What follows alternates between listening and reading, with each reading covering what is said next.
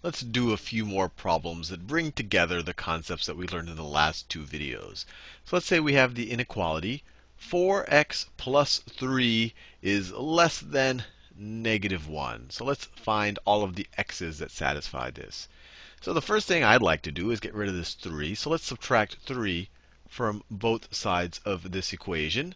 So the left-hand side is just going to end up being 4x. These 3's cancel out. That just ends up with a 0. No reason to change the inequality just yet. We're just adding and subtracting from both sides. In this case, subtracting. That doesn't change the inequality as long as we're subtracting the same value. We have negative 1 minus 3. That is negative 4. Negative 1 minus 3 is negative 4. And then we'll want to, let's see, we could divide both sides of this equation by 4. Let's divide both sides of this equation by 4. Once again, when you multiply or divide both sides of an inequality by a positive number, it doesn't change the inequality. So the left-hand side is just x. x is less than negative 4 divided by 4 is negative 1. x is less than negative 1. Or we could write this in interval notation all of the x's from negative infinity to negative 1, but not including negative 1. So we put a parenthesis right there. Let's do a slightly, well, I'll do a slightly harder one. Let's say we have 5x is greater than 8x plus 27. So let's get all our x's on the left-hand side. And the best way to do that is subtract 8x from both sides. So you subtract 8x from both sides the left-hand side becomes 5x minus 8x. That's negative 3x. We still have a greater than sign. We're just adding or subtracting the same quantity to both sides. These 8x's cancel out, and you're just left with a 27. So you have negative 3x is greater than 27. Now, to just turn this into an x, we want to divide both sides by negative 3. But remember, when you multiply or divide both sides of an inequality by a negative number, you swap the inequality. So if we divide both sides of this by negative 3, both sides by negative 3, we have to swap this inequality. It will go from being a greater than sign to a less than sign. And just as a bit of a way that I remember greater than is that the left hand side just looks bigger. This is greater than. If you just imagine this height, that height is less than is greater than that height right there, which is just a point. I don't know if that confuses you or not.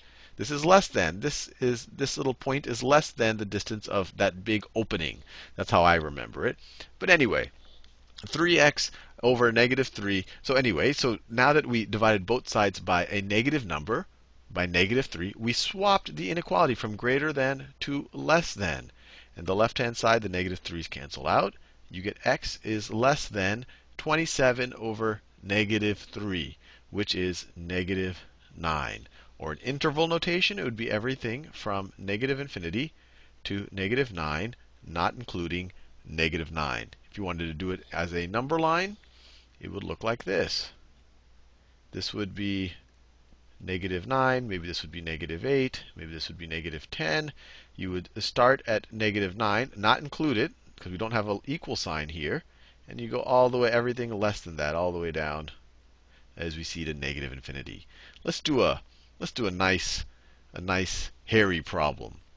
So let's say we have, I don't know, let's say we have 8x, 8x minus 5 times 4x plus 1 is greater than or equal to negative 1 plus 2 times 4x minus 3. Now, this might seem very daunting, but if we just simplify it step by step, you'll see it's no harder than any of the other problems we've tackled. So let's just simplify this. You get 8x minus, let's distribute, let's distribute this negative 5. So let me say 8x and then distribute the negative 5. Negative 5 times 4x is negative 20x. Negative 5, when I say negative 5, I'm talking about this whole thing. Negative 5 times 1 is negative 5. And then that's going to be greater than or equal to negative 1 plus 2 times 4x is 8x. 2 times negative 3 is negative 6. And now we can merge these two terms. 8x minus 20x is negative 12x minus 5 is greater than or equal to, we can merge these we can merge these constant terms. Negative 1 minus 6, that's negative 7. And then we have this plus 8x left over.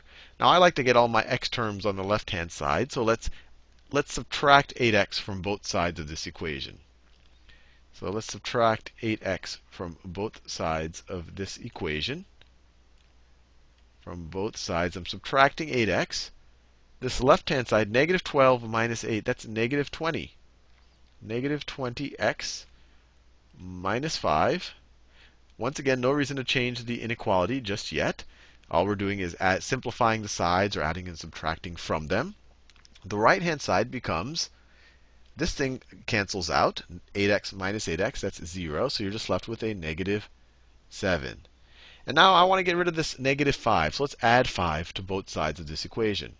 Let's add 5 to both sides of this equation. The left-hand side, you're just left with a negative 20x. The 5 and the, these 5's cancel out. No reason to change the inequality just yet. Negative 7 plus 5, that's negative 2. Now we're at an interesting point. We have negative 20x is greater than or equal to negative 2. If this was an equation, or really any type of even an inequality, we want to divide both sides by negative 20. But we have to remember, when you multiply or divide both sides of an inequality by a negative number, you have to swap the inequality. So let's remember that. So if we divide this side by negative 20 and we divide this side by negative 20, all I did is took both of these sides divided by negative 20. We have to swap the inequality. The greater than or equal to has to become a less than or equal sign. And of course, these cancel out. And you get x is less than or equal to, the negatives cancel out. 2 over 20 is 1 over 1 over 10. And if we were writing in interval notation, you would the upper bound would be 1 over 10. Notice we're including it because we have an equal sign, less than or equal. So we're including 1 over 10. And we're going to go all the way down to negative infinity. Everything less than or equal to 1 over 10. This is just another way of writing that. And just for fun, let's draw the number line. Let's draw the number line right here. This is maybe 0. That is 1. 1 over 10 might be over here. 1 over 10. Everything less than or equal to 1 over 10. So we're going to equal, we're going to include, we're going to include the 1 tenth and everything less than that is included in the solution set. And you could try out any value less than 1 over 10 and verify that it will satisfy this inequality.